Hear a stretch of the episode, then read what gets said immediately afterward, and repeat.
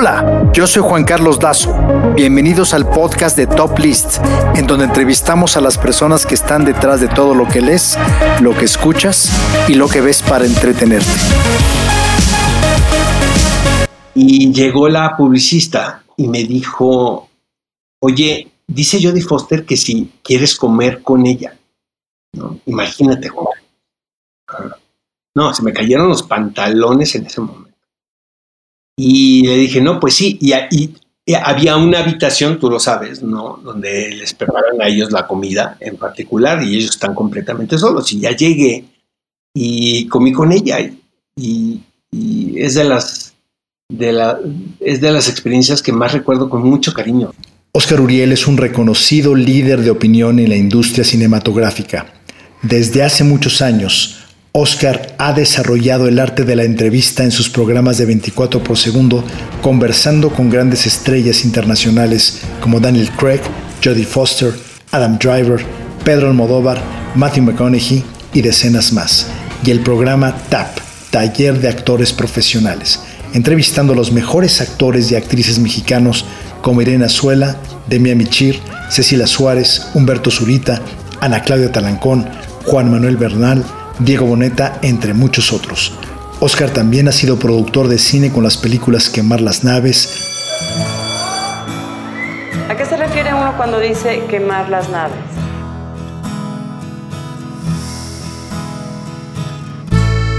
A que para poder irte tienes que romper con lo que dejas atrás. Y el Club de los Idealistas. No queríamos acabar como la mayor parte de los viejitos. Decidimos que podríamos vivir todos juntos algún día cuando fuéramos adultos mayores, así como Marvel. Y un gran productor de teatro trayendo obras como Orgullo de Alexi K. Campbell, las grandes obras de Chekhov como La Gaviota, Las Tres Hermanas, El Jardín de los Cerezos. Oscar también escribe en la reconocida revista Rolling Stone. Acompáñame en un episodio más de Top List. Pues bienvenido Oscar Uriel, eh, muchísimas gracias por aceptar mi invitación aquí en este programa de Top List. Definitivamente pues tú estás en la lista de, los top, de Top List que pues has, has tenido una carrera muy destacada y por eso te estamos invitando mi querido Oscar. No, hombre, mano, muchas gracias a ti. Este, nos conocemos desde hace muchos, mucho tiempo, la verdad. Muchos años. Y la admiración es. mutua, amigo mío, porque este, pues también eh, has, hecho una carrera muy sólida dentro de la industria del, cine en México y me siento bien orgulloso de, de, lo que has hecho también, porque pues te conocí muy jovencito, cuando éramos unos squinkles, la verdad. Fíjate que casi, casi tienes las mismas canas que yo. Todavía, todavía te falta un largo, un largo trecho. Oye, pero la verdad me laten muchísimo las canas. ¿eh? O sea, de repente ahí en Televisa me han, me han propuesto pintarme el pelo para poder grabar comerciales, pero no lo he hecho, honestamente. De ninguna manera. Oye, Oscar, una de las cosas que yo la verdad admiro mucho de ti es que cada vez que te veo haciendo lo que haces, se ve que realmente lo disfrutas, lo te lo gozas. Yo creo que eres una de las personas que más que más veo realizados haciendo lo que haces y como estábamos comentando, pues ya prácticamente eh, pues digo, llevas cuántos años ya haciendo esta extraordinaria carrera. Creo que los mismos que tú, a lo mejor un poquito más, Juan Carlos, un poco más. yo empecé a los 18 años conduciendo programas de videos, imagínate, este, dillando, la verdad, este, mandando a videos musicales en la era del hielo, ¿no? Hace muchos años. Entonces, este, pues sí, este, cumplí 50 este año y este, y, pues muy contento, la verdad, o sea, no, no, no me regreso ni un año, amigo mío. Creo que todo lo ganado, este, suma y, y la verdad, estoy en un momento bien, bien padre, amigo, o sea, muy pleno, honestamente. Eh, creo que eh, la experiencia y los años te dan sabiduría, ¿no? Entonces, y eso también conlleva la paz también, ¿no? Entonces estoy muy contento, ¿no? Con todo lo que está pasando. Oye, pero justamente, a ver, hablando, hablando de, los, de los comienzos, vayámonos a Tijuana, que ahí es prácticamente donde comenzó toda esta aventura. Y por supuesto, bueno, tú, tú comenzaste haciendo tus primeras críticas en el periódico Z y también teníamos, tenías un, un programa que se llamaba En exclusiva, que era producido por Beatriz Acevedo, que era, pues, era una gran, gran, gran productora. Pero cuéntame, ¿cómo influyó Beatriz Acevedo en, tu carrera y cuál es, cómo fue tu relación con ella? Fíjate que Beatriz ha sido uno de los, de los personajes fundamentales en mi vida profesional. Eh, la sigo en Instagram, la verdad, este, hace muchos años nos vimos en Los Ángeles, ella vive en California. Eh, muy lista, mi amiga, honestamente. Este, muy buena empresaria, ¿no? Eh, Beatriz, sabes, Juan Carlos, creo que también mucho de la carrera tiene que ver con el momento y la suerte. Y yo, la verdad, sí me considero un tipo muy afortunado. Entonces, en algún momento en Tijuana, creo que hubo una generación, y, me enorgullezco en decirlo, de gente que ha hecho carreras muy sólidas como Marco Antonio Regil, Julieta Venegas, Beatriz, ¿no? y, y, yo formo parte de esa generación. En algún momento coincidimos haciendo radio todos, ¿no? Este, de repente me encuentro a Marco en Televisa y, lo saludo. Eh, y, pero creo que fue mucha circunstancia y también muchas ganas de hacer cosas distintas. Era un momento también en el mundo del entretenimiento que tú bien conoces, que el latino no estaba tan de moda. Entonces, en los primeros junkets, por ejemplo, que son estas entrevistas exclusivas con los protagonistas de las películas, los hicimos nosotros, o sea, Beatriz y, un servidor. Eh, y al principio como que no tenían mucha fe en nosotros porque pues éramos mexicanos, ¿no? Y, incluso dudaban de qué tan buen inglés hablábamos. Entonces, eh, la verdad, sí creo que abrimos ahí un camino, amigo mío, ¿sabes? Y me siento bien orgulloso de eso, porque también detrás de nosotros pues, ya hubo mucha gente como Rafa Sarmiento, Esteban Macías, ¿no? Pero Beatriz y yo fuimos los primeros, nunca se me va a olvidar eso, ¿no? O sea, si nos dejaban al final de la lista, ¿no? Terminábamos tardísimo porque éramos los mexicanos, ¿no? Y ahora paradójicamente, pues el latino está de moda y eso está increíble. Ojalá y que no sea una moda nada más y que se quede permanente, ¿no? La permanencia del latino y del mexicano, ¿no? En el mundo del entretenimiento. Oye, pero ¿cómo? En, o sea, yo me imagino que haber estado, haber vivido en Tijuana es algo muy, muy distinto que, que haber que estar que estar viviendo en cualquier otra parte de la República. Yo creo que hay un, hay un gran contacto con la bueno, hubo un gran contacto con la cultura este americana. Me imagino que tú cruzabas la frontera para ir a ver películas antes que nadie. Pero ¿cómo fue esa, esa yo, soy, pocho, manito, o sea, sí sí vengo de esa, de, esa cultura no binacional. Chema Yaspi, que también estaba en el mismo salón que yo, recuerdo perfecto. yo, la verdad, Juan Carlos, jamás pensé vivir en la Ciudad de México, porque yo no tengo un, lazo consanguíneo que, que, que viva aquí en esta ciudad. Y fue precisamente porque Emilio Escargallán veía el programa que yo conducía y le gustaba. ¿no? Él vivía en La Joya eh, con Pepe Bastón. Entonces este, se, divertían viendo el programa y, y, compraron el programa y lo trajeron a México y, ahí se hizo la invitación, ¿no? De, de ¿quieres venir a vivir a, la Ciudad de México? Em, te soy bien honesto, Juan Carlos, fíjate que yo no lo pensé en términos eh, profesionales, o sea, mucha gente me dice, qué valiente fuiste, ¿no? Porque dejaste todo y, llegaste a la Ciudad de México a, empezar de nuevo, ¿no? Pero en ese, en ese momento yo pasaba una situación muy particular en el aspecto personal y realmente yo tenía que salir de, Tijuana, ¿no? Entonces lo vi más como, como una precaución hacia mi persona que como una, eh, un diseño profesional, ¿sabes? O sea, yo no lo pensé, Llegué a México, yo había venido dos veces, recuerdo con mi padre, ¿no? Que mi padre venía de negocios y, lo acompañé, me encantaba la Ciudad de México, pero nunca pensé que iba a vivir aquí. Eh, llegué a vivir a casa de la mamá del productor del programa de Yuri Breña, que seguramente tú recuerdas. Claro, por supuesto que sí. En, San Ángel. Entonces, imagínate, las calles empedradas, ¿no? Y me parecía una alucina porque pues yo vivía en los freeways, imagínate. Entonces yo le hablaba a mis amigos y les decía, es que las calles están hechas de piedra. Y, y creo que fue un amor a primera vista con la Ciudad de México yo todo el tiempo pensé que me iba a regresar, ¿no?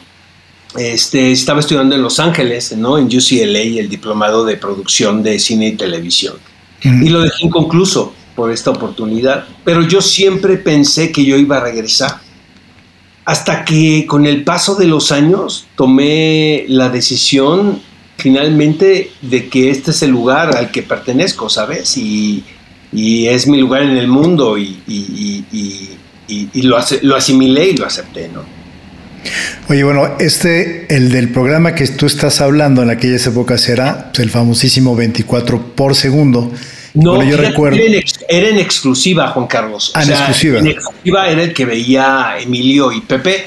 Compraron el programa eh, mm, llegué a México, que fue cuando nos conocimos tú y yo, creo. Mm. Eh, entré automáticamente al, centro de capacitación de Televisa, porque antes así era, ¿no? Te contrataban y, era como una especie de exclusividad, ¿no? Era otra era, ¿no? De la televisión. Eh, el programa duró dos años más o menos y cuando lo cancelaron yo estaba haciendo mi maleta para regresarme porque te digo, o sea, yo siempre pensé que iba, iba a regresar a, California y justo cuando estaba haciendo la maleta me habló el productor y me dijo, ¿sabes qué? Eh, hay una marca de licor que está muy interesada en hacer unas cápsulas de cine y son 20 cápsulas. Yo te propongo, me dijo el productor, que lo, lo grabes y te llevas una lana. Y me sonaba muy coherente y dije que sí. Pues esas cápsulas, Juan Carlos, duraron 12 años, ¿no? Esas son las de 24 por segundo. Son las famosísimas 24 por segundo, que para los que nos escuchan, bueno, era el programa donde cualquier distribuidor tenía que promover sus películas. ¿Tú te acuerdas cómo era, o sea, cómo fue, cuál fue tu primera entrevista? ¿Cómo fue esa, ese primer, ese primer junket? ¿Recuerdas? Creo. ¿O alguno de los primeros? Que fue eh, un set visit que en aquel entonces tenías que viajar con tu equipo de producción, mm, imagínate. Entonces viajé con un camarógrafo y un sonidista al set de A Walk in the Clouds en Napa Valley. Claro, claro, Ken Reeves. creo que esa fue mi primer eh, eh, comisión como reportero, puede ser. ¿No? Y fue alucinante porque, pues imagínate, o sea, llegué al, rodaje y eran, eran escenas padrísimas, ¿no? La escena de cuando se está quemando el viñedo, ¿no? Y la gente está como, especie como de mariposas, ¿no? Con unas alas. Y conocí a Alfonso Arau ahí, que es un director pues muy polémico, la verdad, pero conmigo se, trató, se portó increíble. El Chivo Lubeski, estaba ahí también, estaba Keanu Reeves, obviamente, Aitana Sánchez Gijón. Y fíjate que eh, fue dos días de set visit. Y el, el, segundo día estaba a punto de hacer mi salida del hotel y estaba eh, Alfonso Arau ahí en el lobby y me dijo, ¿qué vas a hacer, niño? Y le digo, no, pues ya me regreso, señor. Y me dice, este, no, eh, le vamos a festejar el cumpleaños al Chivo Lubeski porque es su cumpleaños, ¿no? Y le digo, no, pues, ¿pero quién me va a pagar el hotel? Y me dijo, yo, pues yo soy el que manda aquí, ¿no? Yo soy el director, entonces yo te pago una noche extra. Entonces ya mandé mi equipo y me quedé una noche extra. Fue alucinante, la verdad, la, pasé muy bien y tengo los mejores recuerdos. Y luego con el paso de los años, entrevisté a Alfonso Arau en el TAP, ¿no? El taller de actores profesionales y nos estábamos acordando de, de todo eso, ¿no? Bueno, después vamos a hablar justamente de TAP, que bueno, es una de las partes yo creo que más importantes de, tu carrera. Por cierto, esa película de Walking the Clouds fue exactamente fue de 20th Century Fox. Oye, y de todas, obviamente, a ver, tú, has prácticamente en 24 por segundo y hasta la fecha has entrevistado una gran cantidad de actores, directores, ¿Quién te falta? ¿Quién, ¿Quién podría ser que tú dijeras, oye, no me ha tocado por alguna razón, por alguna razón del destino, dijeras, esta, este cuate o este director, este actor, de verdad daría lo que fuera por entrevistarlo. ¿Quién falta? Te digo algo, Juan Carlos, honestamente, fíjate que yo, yo tengo una fascinación muy particular con, con todo el trabajo de David Bowie, ¿no? Y, y, lamento muchísimo no haberlo entrevistado, lo vi en concierto, eso sí.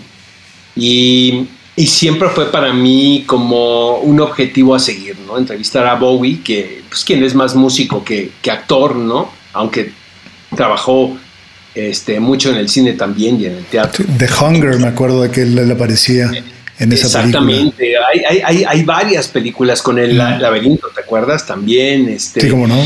Y, y, sí es un artista que influyó muchísimo, ¿no? En mi, en mi formación y tenía muchas ganas de, de entrevistarle y, y, pues no, no, no pude. Eh, ¿Quién más? ¿Sabes que Pachino nunca he podido? Nunca. Qué curioso. Sí, sí, sí, sí. Y sigue vigente el señor todavía. No, ya no hace junkets, creo, ¿eh? Hace como conferencias de prensa, ¿no? O, o, entrevistas como muy específicas, pero, pero él me hizo falta. Eh, Glenn Close también, amigo, tampoco pude. Gran actriz. Y ya, todos los demás o sea, prácticamente has, has, entrevistado a todos los, digo, los mejores directores y a los mejores pues, actores.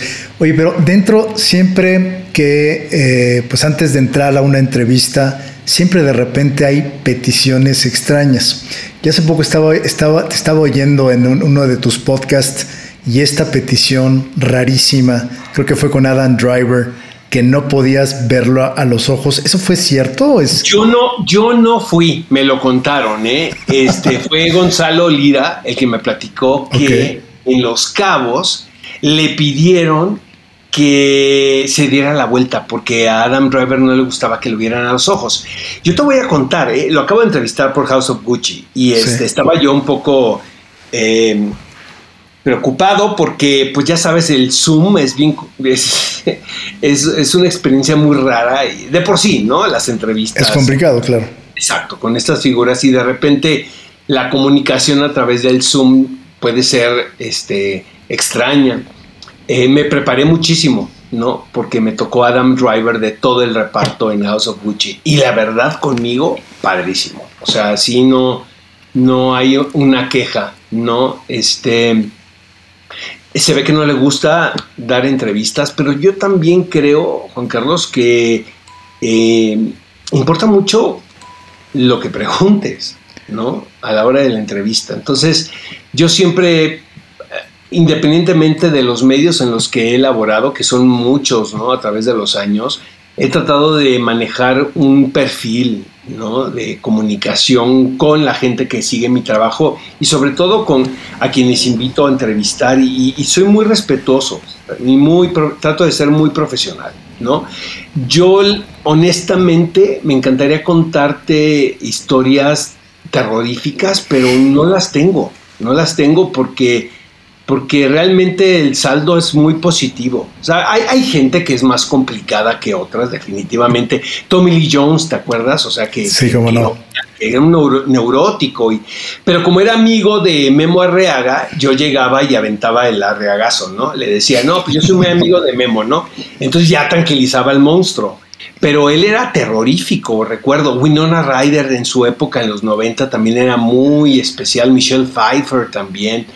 Eh, pero vaya, o sea, he tenido entrevistas que no son tan buenas, honestamente, pero historias de terror no las tengo. No, a mí no me ha pasado. ¿Y hay alguna entrevista que hayas hecho que de repente tú te imaginabas, o sea, tienes una gran expectativa al entrevistar a algún director o algún actor y de repente no resultó como tú estabas esperando? No porque de repente sí, sí sucede, ¿no? Que de repente es una gran expectativa con, alguna, con algún actor, con algún director, y de repente pues no resulta lo que tú estás, eh, lo que tú te imaginaste, ¿no? Dentro de la entrevista. Pues siempre, Juan Carlos, pero yo la verdad trato de no llevar expectativas, ¿eh? O sea, trato de hacer mi trabajo de la manera más profesional que se pueda. Y si me llevo una agradable sorpresa, qué padre. Pero pues yo no vengo a ser amigos, honestamente. Claro. Yo ya tengo varios amigos y, este, y con esos tengo, pero em, no, No, no, no. Siento que las sorpresas son ah, positivas, ¿no? De repente, eh, con el paso de los años he tratado de ser menos prejuicioso. O sea, creo que eso es, lo, es bien importante, ¿sabes? Porque em, uno está educado para categorizar, ¿no? Cuando te dicen vas a entrevistar a alguien, inmediatamente piensas que va a ser de una manera determinada la actitud del personaje y es todo lo contrario. Em, eh, no, me he llevado sorpresas de lo más padres, Juan Carlos. Honestamente, Jodie Foster, por ejemplo, me recuerdo que, que la entrevisté y falló una luz, ¿no? Empezó a fallar. Entonces los técnicos dijeron, tenemos que parar, ¿no? La entrevista en lo que arreglamos. Imagínate, ¿no? Entonces ella, yo la tenía enfrente, ¿no? y, el silencio oriental, ¿no? Porque, pues, ¿qué le dices a Jodie Foster, honestamente? y me dijo, oye, ¿y qué, buenos directores hay en México, ¿no? En ese momento. Y, tratando ella de una manera tan afable y tan buena onda de quitar lo incómodo del momento y empecé yo a contarle, ¿no? De, directores y, de películas que se habían estrenado ese año. Y súper, súper linda. Y arreglaron finalmente la luz y, terminamos la entrevista padrísima. Y luego me fui al hospitality y llegó la publicista y me dijo, oye, dice Jodie Foster que si quieres comer con ella. ¿no? Imagínate. No, se me cayeron los pantalones en ese momento. Y le dije, no, pues sí, y, había una habitación, tú lo sabes, ¿no? Donde les preparan a ellos la comida en particular y ellos están completamente solos. Y ya llegué y comí con ella y, es de las de la, es de las experiencias que más recuerdo con mucho cariño, ¿sabes? estuvo increíble. Eh, Almodóvar también en Cannes, fíjate, me tocó y este... Que lo acabas de ver hace poco, ¿no? Y eh, eh, Manolo, mi hermano, ya son amigos, ¿no? Que siempre critican a Manolo de que quiere imitar a Pedro Almodóvar, pero son muy amigos. Entonces ahora que fui a Madrid, este, lo vi, pero me lo topé en Cannes y a lo mejor por el pasaporte de mi hermano, pero no sabes qué linda entrevista me dio, la publicaron en Chilango también. Eh, son puras experiencias padres, la verdad, amigo. O sea, negativas, así que me recuerden, no, no, no, no. Eh, la verdad tengo muy mala memoria y sobre todo lo, las, malas, las malas experiencias las, las borro por completo de la vida. Oye, pues, por ejemplo, ¿cómo haces estas aproximaciones? ¿Cómo empieza la investigación para hacer una entrevista? ¿Cómo preparas todo este escenario para cuando llegue el momento estar perfectamente preparado? Mira, yo soy un nerdazo, amigo, o sea, desde, desde la escuela.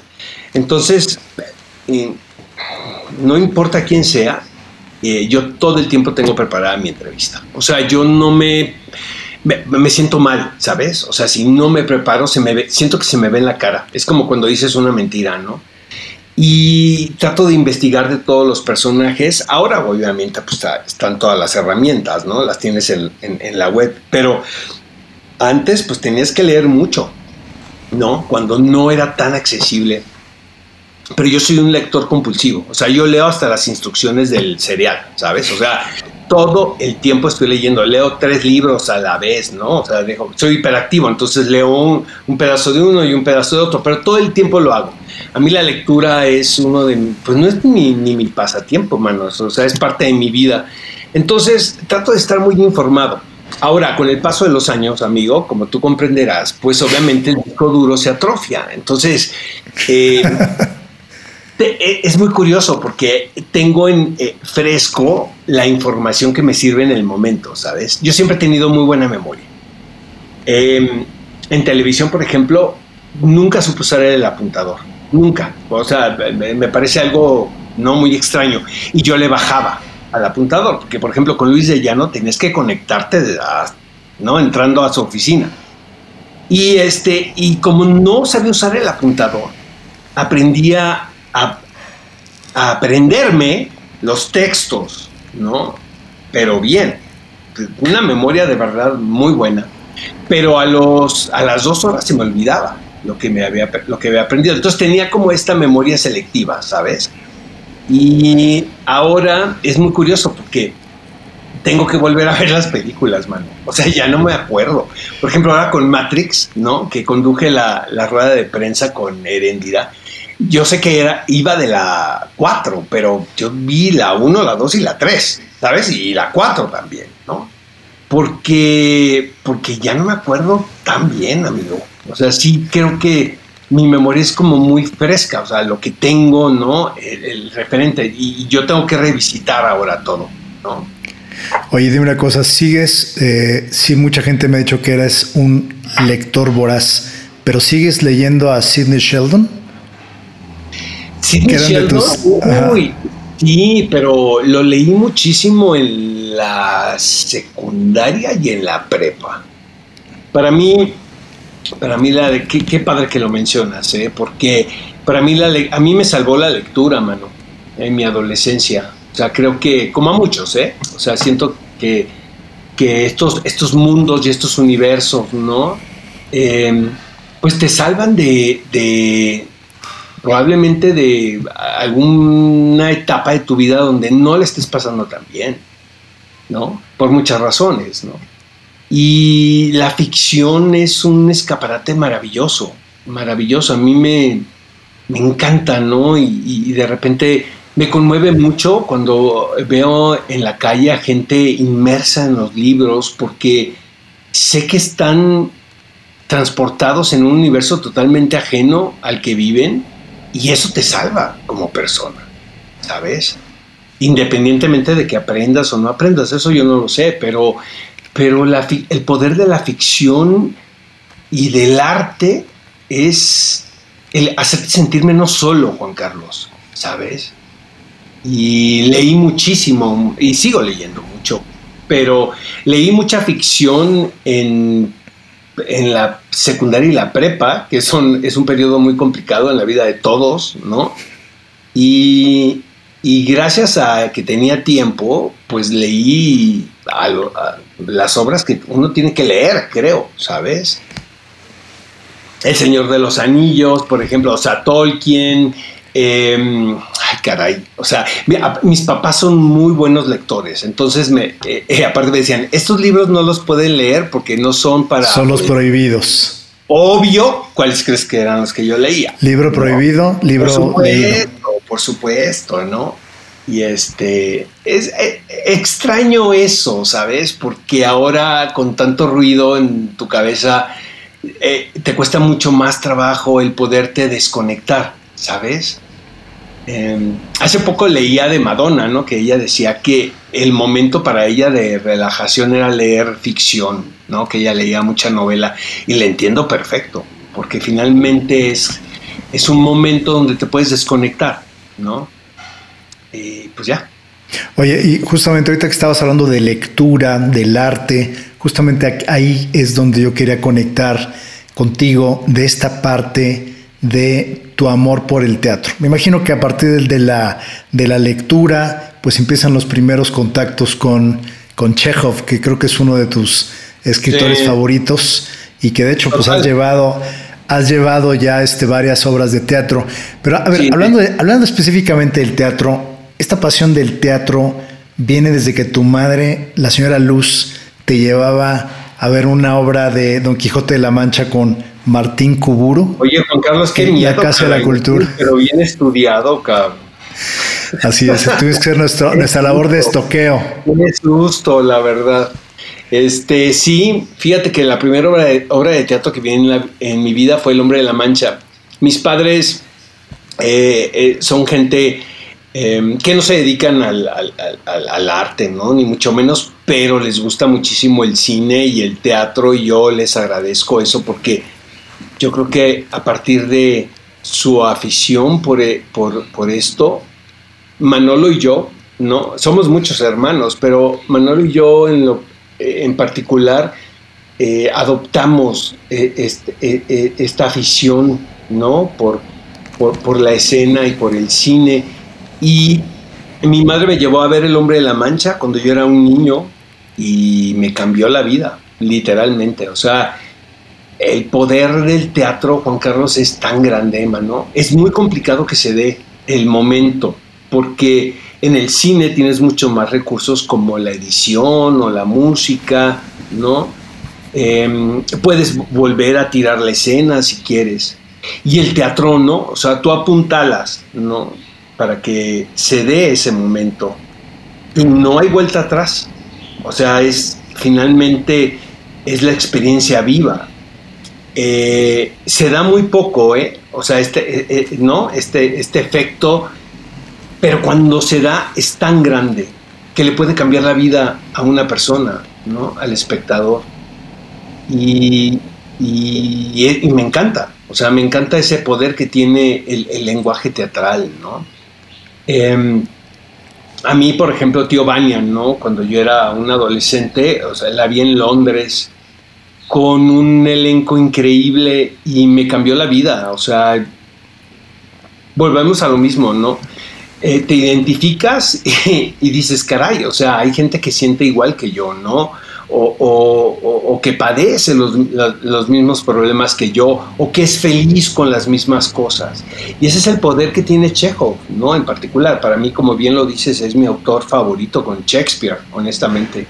Este, he tenido la fortuna de montar las obras principales, que fue La Gaviota, Las Tres Hermanas, Giovanna y El Jardín de los Cerezos, aquí en México, porque son obras universales y, el poder que tiene, no sabes lo que era ver a jovencitos descubrir ¿no? la, la obra de Chekhov a través del montaje, porque son obras que no no, no caducan jamás, ¿no? Tienen un poder vigente todo el tiempo, ¿no? Y son muy conmovedores. ¿no?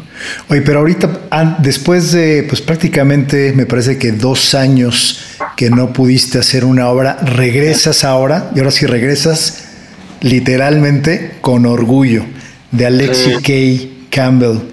Oye, tienes que venir a verla, Juan Carlos. Sí, ¿eh? no, totalmente. Estoy, bueno, puestísimo. De miércoles a domingo, estamos todos los días a las 8.15, de miércoles a domingo, y los domingos a las 6.15. Es una obra, mano, que eh, yo vi hace como 10 años en Nueva York. Y un amigo me la recomendó. Venía del Royal Court, ¿no? De, Londres, el montaje y, muy poderoso, ¿no? Fue también una experiencia de esas noches teatrales, ¿no? Inolvidables. Inmediatamente yo traté de conseguir los derechos. Eh, el día que fui a la función, de hecho, vi a Morris Gilbert que estaba, ¿no? Ahí dije, no, pues ya me la cagué. Ahí le estaba persiguiendo, me imagino. estaba en la misma función a la que yo fui. Qué curioso. Y eran, puñaladas para entrar, porque pues, la obra tenía muchísimo éxito y conseguí un boleto, la verdad, y, el texto es así muy conmovedor, muy fuerte. Y me dijo la agencia, no, pues fíjate que ya en México los derechos están comprados. Y ya, ahí quedó todo. Dije, ni, bueno, ¿no? Intenté. Con el paso de los años, eh, Rafa Ley, quien ha producido muchas cosas con Manolo, este, me dijo, vamos a, producir algo de teatro, pero, pero, pero fuerte, me dijo, ¿no? De estas, de estas obras así, este, cabronas, ¿no? Yo no quiero montar una comedia así, ¿no? Vamos a montar algo conmovedor, ¿no? Le dije, ¿sabes qué, Chino? Le dije, ya sé qué obra. Y busqué a la agencia otra vez, Juan Carlos, y me contestan y me dicen, ¿sabes qué? Los derechos están, están libres, ¿no? Entonces los compramos eh, metimos el proyecto a EFIARTES, nos dieron EFIARTES, íbamos a montarla y pandemia, ¿no? Este, estuvimos dos años fuera de circulación en cuanto a la producción de teatro, porque pues obviamente medios de comunicación yo seguí trabajando, ¿no? Pero, y, y, era otro proyecto, o sea, era otro reparto, la verdad, este, y tuvimos muchas dudas ahora de regresar porque las cosas siguen estando muy complicadas, mano muy complicadas, porque hay mucha paranoia todavía, seguimos ¿no? en medio de una pandemia, ¿no? Y Rafa Ley me dijo, ¿sabes qué, Oscar? Yo creo que nos toca a nosotros este, poner, ahora sí que nuestra parte, para tratar de conquistar el público otra vez, ¿no? Y ahora que la estrenamos y que la vas a ver, este, no sabes qué orgulloso me siento de este trabajo, Carlos, porque Nos costó muchísimo, probablemente más que cualquier otro montaje por las situaciones que estamos viviendo. A lo mejor no es negocio, pero ese no es el objetivo también de esta experiencia.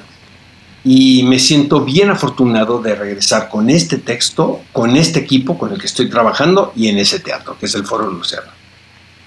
Hoy justamente decía el autor, dice que, entre, porque estuve averiguando un poco de, este, de este señor que su nombre original es Alexi Comondous. Y es de este, ascendencia griega, exacto. Ascendencia Griega. Y decía él que entre más personal hagas una obra, más universal se vuelve. ¿Tú estás de acuerdo con él? Sabes, totalmente. O sea, el poder que tiene orgullo es eso, es la honestidad, ¿sabes? Es, es, es, es algo tan en carne viva que finalmente yo me recuerdo de Sergio Jiménez, Juan Carlos, cuando nos conocimos tú y yo, que era mi maestro en el centro de capacitación. Gran me decía, Mijito, lo honesto indudablemente va a conmover a la audiencia. O sea, ahí no puedes engañar. Y lo que tiene la obra es, es, es como si fuera una radiografía, ¿no? Es muy visceral. Eh, yo no sé qué le pasó al autor, honestamente, o si es biográfico o no, pero tiene un corazón y tiene una. El texto tiene una energía de esas primeras obras, porque esta, esta es su primera obra y tiene otras de mucho éxito, la verdad. Pero tiene el coraje de esta, de esta obra donde quieres tú decir muchas cosas, ¿sabes? Em, que tienen las óperas primas cinematográficas, ¿no? O sea, que es como el reflejo de de todo, eh, toda la energía que tienes, ¿no? Y todo lo que quieres comunicar. Y lo hace de una forma tan inteligente. Era increíble porque durante el proceso de ensayos de, Orgullo, o sea, los actores llegaban y me decían, es que la obra es perfecta, ¿no? Y sí, puede ser, o sea, siento que es un hallazgo, ¿no? Y, creo que hicimos un montaje bien bonito, honestamente. Este, te invito, obviamente. Por, supuesto que ahora que me, cuentas, no me la puedo perder. En primera fila. Por supuesto que la vamos a ver. Oye, pero a ver, una me llamó mucho la atención hace poco te hicieron una entrevista y decías pues que te hubiera gustado hacer como teatro, digamos por streaming.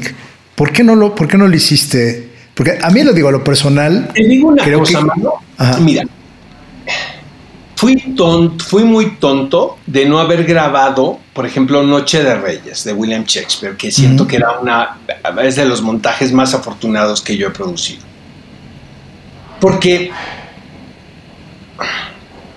yo tenía muchas dudas del medio audiovisual, ¿sabes? O sea, a mí el teatro grabado o el teatro por streaming no me convence. O sea, yo siento que el teatro es el evento en ese momento. ¿Sabes? Y que tú tienes que estar ahí. Pero pues quién soy yo, ¿verdad? Para decir que eso es teatro o no es teatro. Obvio, con, con la pandemia, pues me llevó a la reflexión, porque finalmente em, te quitan lo arrogante, ¿no? y, y reflexionas de que si no hay otra manera de comunicar las cosas, pues lo tienes que hacer como se pueda, ¿no? Tienes que adaptarte. Exactamente. Y vi mucho streaming, ¿eh? O sea, vi mucho teatro en, streaming. Eh, creo que, la ventana, Juan Carlos, todavía no se ha pulido, ¿no? Siento que estamos en ciernes todavía en, este canal. Pero para allá va. O sea, independientemente pandemia o no pandemia, siento que esto llegó para quedarse. Y, y también te digo una cosa, el que un jovencito o una jovencita en Tijuana pueda haber un montaje de teatro que se lleve a cabo en la Ciudad de México, ¿sabes? Por 100 pesos. Mano, yo estoy ahí. O sea, lo compro totalmente porque el alcance que tiene eh, eh, este canal es brutal. ¿no? Siento que el teatro también es muy elitista porque el teatro es caro, o sea, no es, es, mucho más caro que el cine, por ejemplo. Mucho más em, caro mucho más caro, entonces también es elitista. Y, siento que el streaming lo que vino fue a democratizar el asunto de una manera muy interesante. Ahora, yo como soy un maniático de, la, ¿no? de la perfección ahí, eh, eh, sí creo que la dirección de cámaras tiene que ir en conjunto con la dirección de escenas. O sea, no solamente es grabar la obra de teatro, ¿sabes? En un full y en otra cámara, sino realmente con un tiro de cámara contar lo que quieres, ¿no? Narrar. Entonces, este, no es tan fácil como mucha gente piensa. Eh, acabo de ver un montaje de Macbeth maravilloso en el Almeida con Saoirse Ronan, ¿no? Esta niña que hacía Lady Macbeth. Brutal. O sea, es de las cosas más impresionantes que he visto. Porque la cámara, Juan Carlos, estaba en, estaba en escena y era un personaje más. Y es como si fuese un espectador la cámara, ¿no? Pero desde dentro. dices, caray, esto se puede hacer y se puede hacer bien. Lo que pasa es que Em, empezaron a hacer las transmisiones con un full, que a mí me daba como mucha pena porque pues lo, que lo único que pasaba era de meditar el trabajo de quienes estaban participando en la puesta de escena, porque el teatro grabado es, es pues no, no, pues no, no, no funciona, ¿no? Tiene que, hay una dirección de cámaras ahí, tiene que haber una dirección de cámara. Claro. Oye, justamente me comentaban personas que han tenido la oportunidad de trabajar contigo, que tú como productor te metes en absolutamente todo. Todos los detalles lo estás cuidando. Pero hay una parte interesante donde tú siempre respetas la visión, la visión del director y por supuesto también a las, eh, las entregas de los actores. Puedes hacer quizás algún tipo de este, sugerencia, pero eres un productor sumamente respetuoso. Y otra cosa que me llamó mucho la atención que siempre contabas este, por qué es importante para ti, por qué es importante esta obra. ¿Cómo es este proceso? ¿Cómo es el proceso que tú tienes cuando eres productor? Bien lo dices, o sea, yo siempre he dicho que mis, mis trabajos son de director, o sea, hay, hay, hay, películas y obras de teatro de productor, ¿no? Que es la visión. Mira, es, es, es algo bien complejo porque tienes que hacer una mancuerna muy particular con el director. Entonces, para mí es bien importante eh, con quién voy a trabajar, ¿no? Porque he, tenido experiencias de todo tipo, ¿no? O sea, ideales y pesadillas, honestamente, porque finalmente a la hora del proceso te das cuenta que...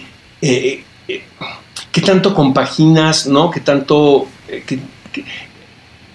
¿Qué tanto concuerdas con la visión de alguien? Y, te puedes equivocar muy cañón, ¿sabes? O sea, siento, pero eso es lo emocionante de esto, porque es una apuesta, ¿no? Con el paso del tiempo y la experiencia, Juan Carlos, pues se te quita lo tonto, la verdad, ¿no? Y creo, mira, creo que yo tengo muy buena intuición, mano. O sea, está mal que lo diga, pero, pero es la verdad. O sea, me equivoco muy poco con respecto a quién le doy tal obra por ¿no? cualquier motivo. Este, he tenido la oportunidad de trabajar con gente tan talentosa, tan talentosa, mano. O sea, Diego del Río, ¿no? Angélica Rogel, Alonso Íñiguez, eh, gente muy joven, ¿no? También me gusta trabajar con gente joven, la verdad. O sea, me gusta la y escuchar eh, aunque no entienda del todo, ¿sabes? Estas nuevas generaciones, ¿no? La, que llegan y te cuentan, ¿no? Pero me, me, fascina, ¿sabes? El escuchar cómo entienden el mundo, ¿no? Y cómo entienden un texto determinado. Em, eh, eh, en lo personal, soy un tipo muy cerebral y me gusta mucho hablar las cosas, Juan Carlos, más que apostarle, ¿no? A la intuición, ¿no? Del momento. A mí, a mí lo que me interesa de esto son los procesos, ¿no? Entonces, por ejemplo, ahora con orgullo, no sabes lo que por, la pandemia misma, ¿no? Cómo hablamos Angélica y yo de todo el texto, ¿no? Y, cuidamos los detalles, este, es, es fascinante, la verdad, porque es, un vínculo muy personal, ¿no? Que entablas con una persona determinada. Algunos se convierten en amigos, otros no, pero la experiencia estuvo ahí, ¿no? Em, y me cuesta mucho trabajo incluso ponerlo en palabras, ¿no? Este, eh, este vínculo que entablas con, por ejemplo, ahora con Angélica, ¿no? Y, con orgullo, porque es muy personal, ¿sabes, Juan Carlos? O sea, hay, hay, mucho de, de, tu, de tu vida ahí, de tus experiencias, ¿no? Y este, pero es lo fascinante del teatro, y el cine también tiene lo suyo, ¿eh? Hice, el año pasado, no sé si viste, viste el Club de los Idealistas con Marcelo. Por supuesto. Sí, y, y, y lo de Marcelo fue increíble, porque en un momento Ah, yo nomás he hecho dos películas, ¿no? Quemar las naves y, El Club de los Idealistas. Quemar las naves realmente fue eh, circunstancial porque yo iba a ser el tío Bania con Francisco Franco y Francisco finalmente me invitó a estar en su película y lo cual le voy a estar agradecido toda la vida porque es una de las experiencias más hermosas de mi vida profesional, una película que hicimos en Zacatecas. Irene Azuela, la protagonista. Es una gran amiga mía y este y, quemamos las naves todos, ¿no? Ahí en Zacatecas. Fue un, proceso hermosísimo. Y luego, eh, con, eh, a mí el cine me da un poquito de flojera porque eh, tú lo sabes, es tan tardado y yo soy tan hiperactivo. Y finalmente el, teatro es así, ¿no? O sea, el teatro a lo mejor te cuesta un cierto trabajo levantar el proyecto, pero no tanto. Y la respuesta es inmediata. O sea, ¿te salió o no te salió? En cambio, el cine es un proceso larguísimo, tú lo sabes. Cada vez es más corto, ¿eh? Pero desde que concebimos el Club de los Idealistas, eh, fue una vez platicando de vamos a hacer The Big Chill en español, ¿no? Así, así fue, ¿no? Eh, a la mexicana. Y, y, viví todo el proceso con Marcela Fuentes Verain, ¿no? Escribiendo el guion, con Marcelo, que es un tipo muy talentoso y un tipazo para trabajar. Y este, y vivimos un proceso muy hermoso, pero, pero fue una decisión que yo tomé. Eh, nos, nos fueron cuatro años, ¿eh? ¿eh? desde que empezamos hasta que estrenamos en el Club de los Idealistas. Y nos tocó estrenar durante la pandemia también, y eso fue también otra experiencia, mano. O sea, bien fuerte, caray. Oye, tú una de las cosas que me llama mucho la atención contigo es que pues prácticamente has pues has hecho absolutamente de todo, pero hay una parte que, que, me, que me llama mucho la atención y me da mucha risa porque se, ve que te la has pasado muy bien haciendo los podcasts. Hay uno que hiciste con Alejandro Franco y con esta Mariana, Mariana H y este es el, el, famoso el podcast que se llamó ALB.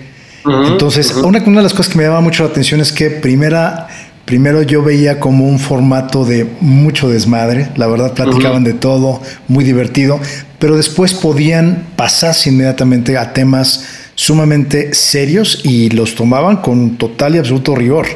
Y eso es una cosa que me llamaba mucho, mucho la, la, esta como combinación.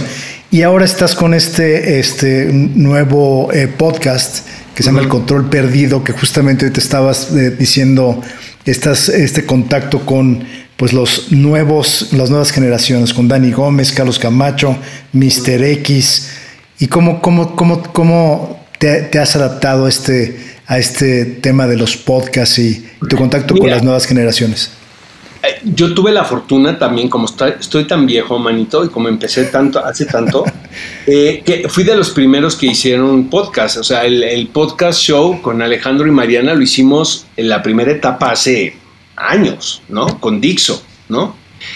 Y, paramos, ¿no? En un momento, este, pues terminó como ese ciclo y luego lo retomamos hace poco tiempo. Lo tuve que dejar y eso ha sido como muy polémico porque no tengo tiempo ya, Juan Carlos. O sea, estoy tapado, ¿no? Y llegó este, esta oferta también de Spotify, ¿no? De invitarme a hacer el control perdido.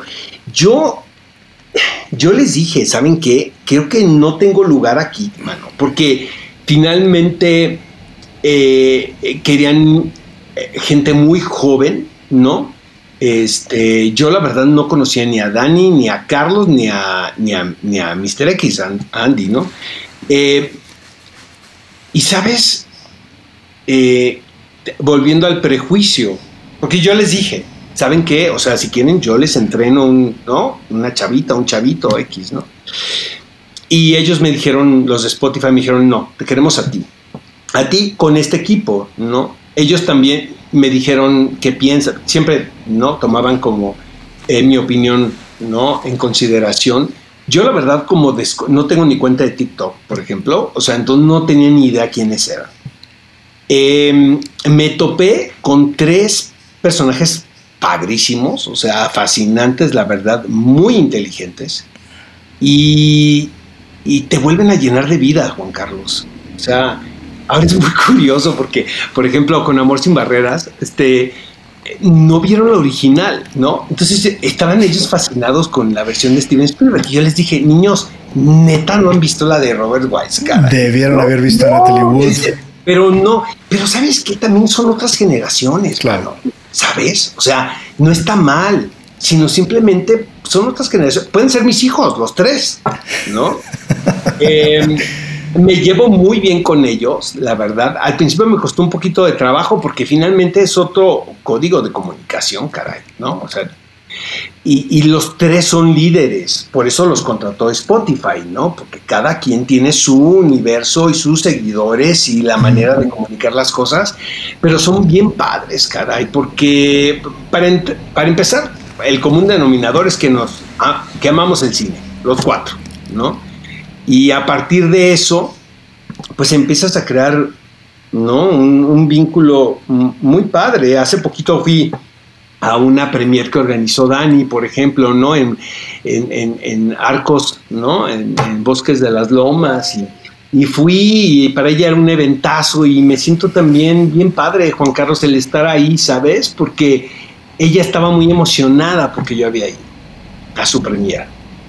Porque finalmente los años te dan esta cosa de, de, que puedes eh, eh, representar el, sello de garantía, ¿sabes?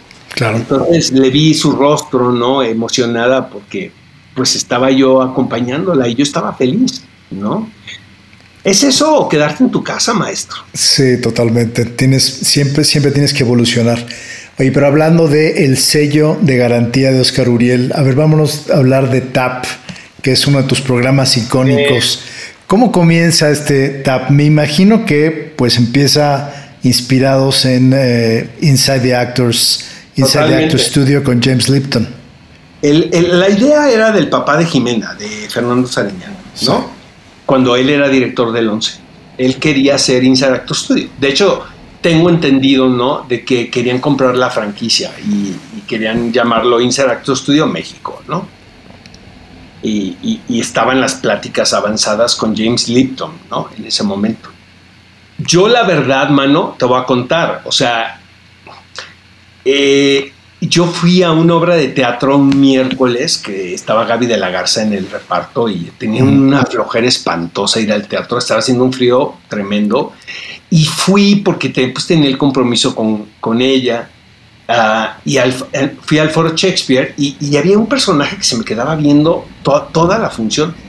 Y en el intermedio se acercó y me dijo, oye, fíjate que soy perenganito, ¿no? Como si yo lo conociera y me dijo, eh, oye, mañana podrías venir a un casting. yo tenía años de, la verdad amigo, tenía años de no hacer un, casting y se me hizo muy chistosa la propuesta. Y le dije, ¿casting de qué? Me dijo, no, no te puedo decir porque pues, es un proyectazo, pero creo que ahorita que te estoy viendo, este, creo que estás ad hoc. Yo si no hubiera ido a esa función de teatro, yo no hubiera sido el conductor de TAP, para que me creas. Entonces, le dije, sí, pero dime, ¿de qué va? Y me dijo, no, no te puedo decir porque es secreto, ¿no? Al día siguiente llegué a la cita, al casting, y me topé con Bruno Bichir, a quien ya conocía, y un equipo de producción, y el casting era para mí. O sea, no había nadie más. Y cuando me dieron a mí el texto, eh, dije, esto es Inside Actor Studio. Dije, es que yo nací para hacer esto, ¿sabes? O sea, eh, me voy a quedar porque me voy a quedar. Siempre fue muy bueno para los castings, ¿sabes? Siempre me quedaba. Por cínico, ¿sabes? Por cínico, porque, por payaso, porque hacía reír a los productores. Y, y le eché ganas. Y al día siguiente me marcan por teléfono y me dicen, ¿te quedaste? Ya habían grabado dos pilotos de TAP con otros eh, conductores y Sariñana decía que no, ¿no? que no no le gustaba. Y fue una presión terrible porque yo me quedé un jueves y el lunes estaba grabando mi primer episodio. Con, era mi, era mi entrada a la televisión pública. Yo venía de Televisa. Entonces para ellos era el televiso, ¿no?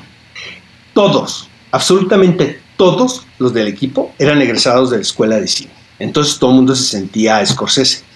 Y todo el mundo con la cara de, ay, a ver si muy chingón, ¿verdad? ¿No? A ver si, a ver si puede sin, sin apuntador, ¿no? Porque esto es otra cosa, ¿eh? Y me costó mucho trabajo, Juan Carlos. Mucho trabajo. Me llevé muy mal con la directora, era una directora en ese entonces. Y le eché, pero también le eché muchas ganas, ¿sabes?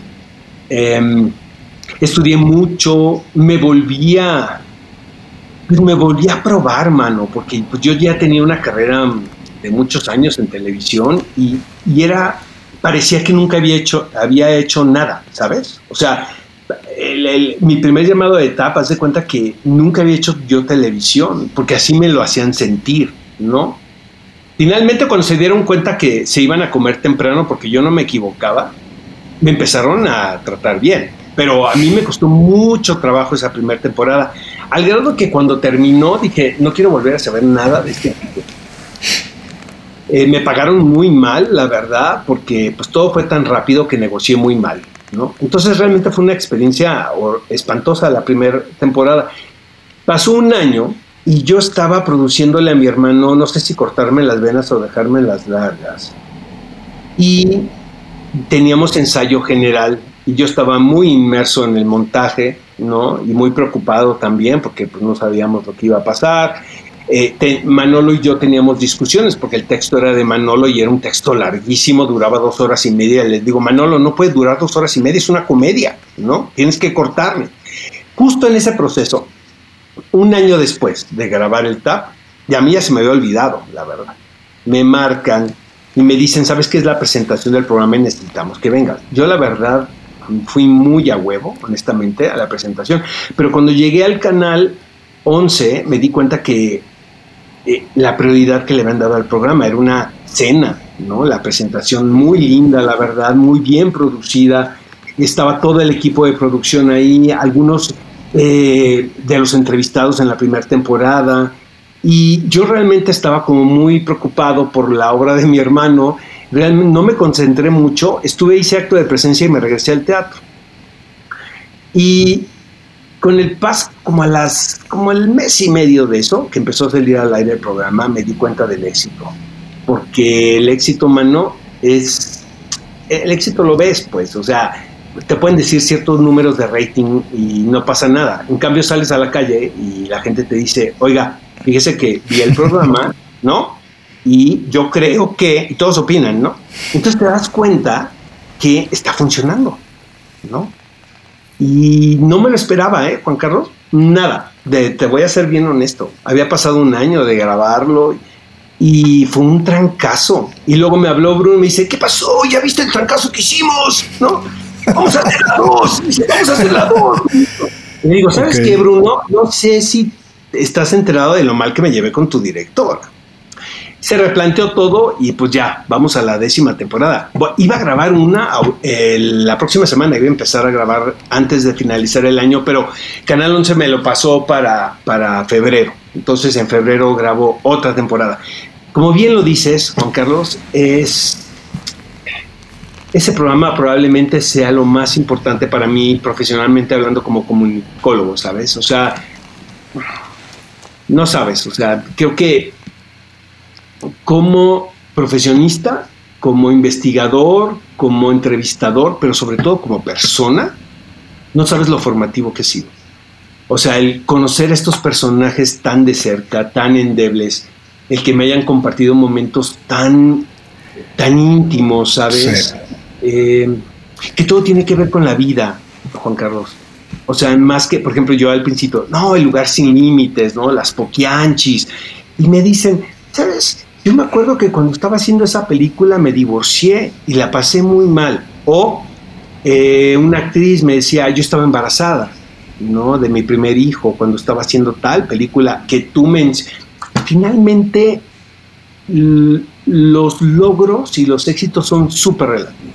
Eso es lo que yo le he aprendido a taller de actores profesionales.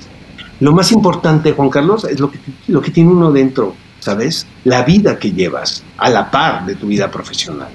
Si no, no tiene sentido. No tiene sentido. Sí, logras, logras hacer una conexión muy personal en cada una, en cada una de estas entrevistas y lo haces muy bien, digo, como tú, como tú lo planteas, pues muchos actores se abren completamente y se crea una atmósfera, yo creo que bastante, bastante, muy, muy especial. Oye, y también a ver, en relación a ser crítico de cine, una cosa que me llama también mucho la atención, pues es que muchos actores y muchos directores pues llegan a ser amigos tuyos, pero pues a la hora de la verdad, a la hora de hacer una crítica, pues tienes que decir absolutamente lo que tú piensas. ¿Cómo es esta, esta, este acercamiento? O sea, tú, tú siempre les dices lo que realmente piensas de su película o obra de teatro. Sí, mira, claro, o sea, soy implacable, ¿no? Pregúntale a Manolo, ¿no? O sea, le he dado unas notas espantosas, ¿no? En sus estrenos. Pero yo no creo en la crítica destructiva, ¿sabes? Esta cosa de... Eh, mm, es un despropósito, ¿no? No vayan a verla. Esta cosa de no vayan a verla, jamás la vas a escuchar de mi parte. Porque yo creo que todo mundo nos merecemos la oportunidad de, tener una opinión.